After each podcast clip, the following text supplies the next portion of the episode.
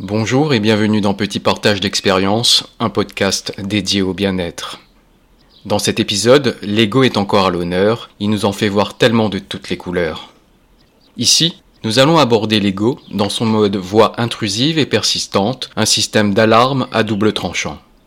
Dans notre esprit circule un nombre conséquent de pensées. Elles sont soit de notre fait, soit émises sans qu'on en soit responsable, et certaines semblent appartenir à quelqu'un d'autre tant elles ne nous ressemblent pas. À mon sens, il existe cinq types de pensées. La pensée de l'ego, tout le négatif vécu ou absorbé, une voix en mode récrimination et tyran, la pensée automatique, inattendue, une production anodine qui montre juste que le cerveau fonctionne, un gaz mental, elle passe et s'évanouit dans l'espace. La pensée obsédante, qui nous signale une peur à soigner, la pensée réflexion, celle-ci démontre les capacités extraordinaires du cerveau et de son réseau neuronal faisant de l'homme un être brillant. La pensée affirmative, une induction que l'on émet volontairement, une pensée sensible, vibrante, bienveillante et portée d'une belle intention. Celle qui nous intéresse dans cet épisode est la pensée obsédante qui gâche particulièrement la vie. Cette pensée est présente dans les troubles obsessionnels compulsifs, les fameux TOC.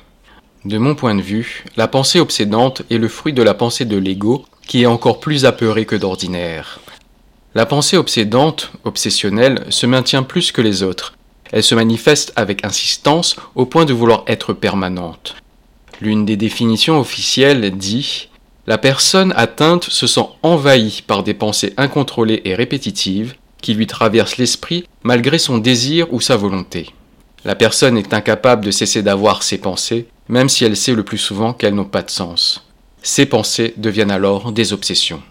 De mon expérience, une situation désagréable provoque la pensée obsédante. C'est une réaction qui demande à être traitée afin de pouvoir se transformer en réponse. Je compare cette forme de pensée à une intoxication mentale.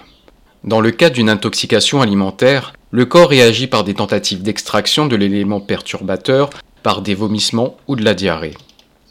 Dans notre esprit, la pensée obsédante est un mécanisme de rejet celui d'un souvenir, d'un événement, qu'il est primordial de ne pas répéter, car il ne convient pas à notre esprit, à notre personnalité authentique. La pensée obsédante joue le rôle d'un système d'alarme, elle fait son travail, mais un peu trop bien. Il est important de reconnaître cette pensée obsédante, de trouver le message derrière et la peur profonde exprimée. Un accompagnement psychologique est un levier salutaire lorsque ce cas se présente. On peut bien entendu débuter seul, mais une aide extérieure est la bienvenue. Si vous souffrez de pensées obsédantes, d'un trouble obsessionnel compulsif, je vous conseille l'ouvrage du docteur Alain Sautereau Je ne peux pas m'arrêter de laver, vérifier, compter, mieux vivre avec un TOC, disponible aux éditions Odile Jacob. La pensée obsédante concerne une peur irrationnelle. Peur de la mort, peur de la mort d'un proche, peur qu'une de nos actions ait une conséquence catastrophique pour quelqu'un d'autre que nous, peur de devenir fou, etc. etc. C'est une peur qui n'a aucune légitimité, aucun fondement rationnel. Cette peur cache en réalité une blessure, rejet, abandon, humiliation, trahison, injustice, etc. Soigner cette blessure, c'est soigner cette peur irrationnelle et ainsi se libérer de la pensée obsédante, à tout le moins de l'apaiser pour qu'elle ne soit plus handicapante, envahissante. Par exemple, des pensées obsédantes en rapport avec le contrôle, la vérification, ont une connexion avec la blessure de trahison, un manque de confiance générale, une peur de se tromper, d'être trompé, trahi.